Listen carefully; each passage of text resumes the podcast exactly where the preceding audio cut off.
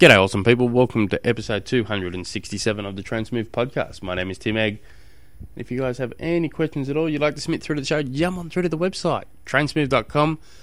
And today's question comes from Charles. And uh, Charles is the first person to actually write in an email at the bottom of it, hooroo, which I got a real kick out of. Because I just, just did. It's funny because just a bit of a side note. I, I, when I say goodbye to people, I generally say hooroo or words to that effect. And but, but when I'm especially when I'm talking to my dad, my dad will say, you know, my dad says hooray, and it sounds funny. I'll go hooroo, and he'll go hooray, and we just part ways. So it, I like hooroo, good old Australian Australian goodbye. Um, so Charles, which just for the record, I, I Charles has um, sent. He's, he's a long time listener.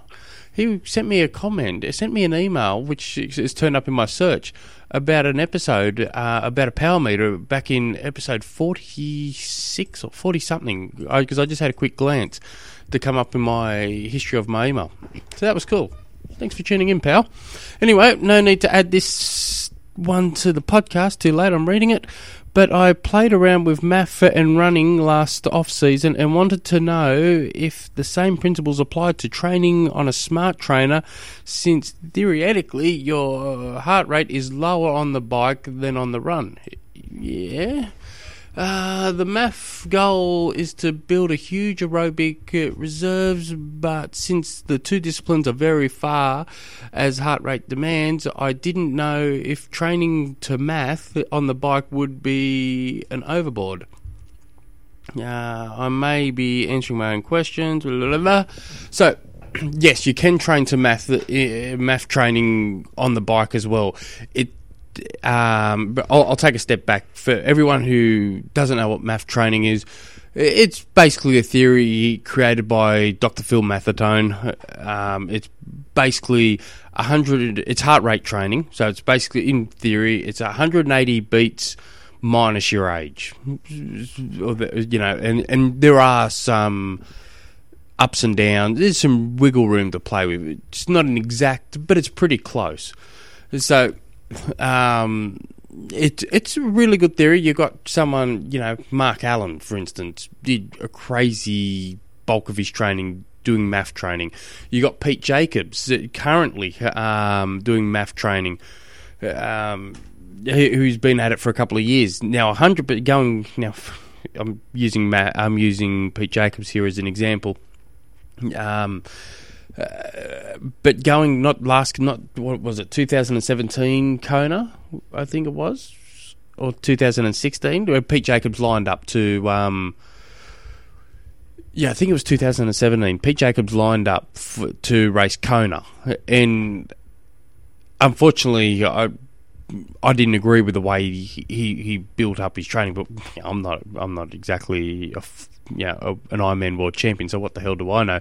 But he did 100% of his cycling and 100% of his running leading up to that race doing MAF training. He, um, so there's a there's a few things. If you're going to do MAF training on the on the bike, for instance, you you're going to find it very hard at first, but you will eventually it will eventually get easier, and all of a sudden, like um, you were talking about getting that um, power meter you'll you'll probably find your power numbers will increase too o- over time. Um, your now a few things. If you're going to train with MAF, do MAF training on the bike, for instance, you're going to um, let's say sometimes it's going to feel just right on the road, and I'll, and I'll talk on the road here. But I know you talked about smart trainer but um, you could it sometimes going to feel just fine on the road, and then other times it's going to feel ridiculously easy, especially if you're doing a big climb, and then sometimes it's going to be so hard it's going to absolutely kick your ass because if you're in a tailwind or you're going downhill and you've just got to just mop up the um, effort. Your your power just going to spike just to keep that um, level heart rate. Now I had an athlete um, last off season who, who we did MAF on the bike, and he he struggled. It was very hard, but we saw some huge improvements of him trying to keep it up there. Um, but so there, there's that theory. There's well, there's that there's that part. Uh, another part is the Alan Pittman method. Now, I've mentioned this guy uh, a heap of times on the podcast and in blogs and magazine articles when I used to write for a couple. And he he, he used to be my coach for years, and then uh, he's more of a mentor now. Um, just I, I class him as one of the best coaches in the world. Alan Pittman, uh, I think his website's AP Triathlon or something like that dot com. Just Google Alan Pittman; he's pretty cool. But what he would do is um, he would he would you know you work out your your max heart rate, and then he- he'd give you these uh, like block training blocks after training blocks after training blocks of these aerobic workouts. So on the bike, he would make the heart rate between seventy. Uh, sorry, if, I'm trying to remember what it is now. Is it um, between fifty and seventy percent, uh, keeping your heart rate between that level. And then on the run, he would make it sixty to eighty percent of, your max heart rate. And, a quick way to work out your uh, max heart rate is to do a you know a twenty minute warm up on a let's say on a trainer.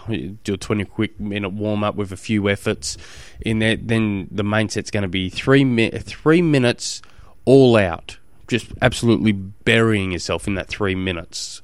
You have one minute easy spin, and then it's one minute max effort, and you're burying yourself hard again in that. You think you're going to die in that last one minute. You think, God, I have no idea I'm going to make make this. You should be able to get your max heart rate from that, and, and then you make sure you have a really good cool down, and then you get, take that, and you're able to to work out. That's just one quick way of doing it. Um, and so the, doing it between you know between fifty and seventy percent on the bike on the using the Alan Pittman theory, it gives you that little bit bigger window to ride, and you're still able to build this, uh, especially the more you do, you know, more is more when you're doing this system. Um, you you can build an impressive aerobic engine by doing this. So that that's I really I really dig the hell out of that way.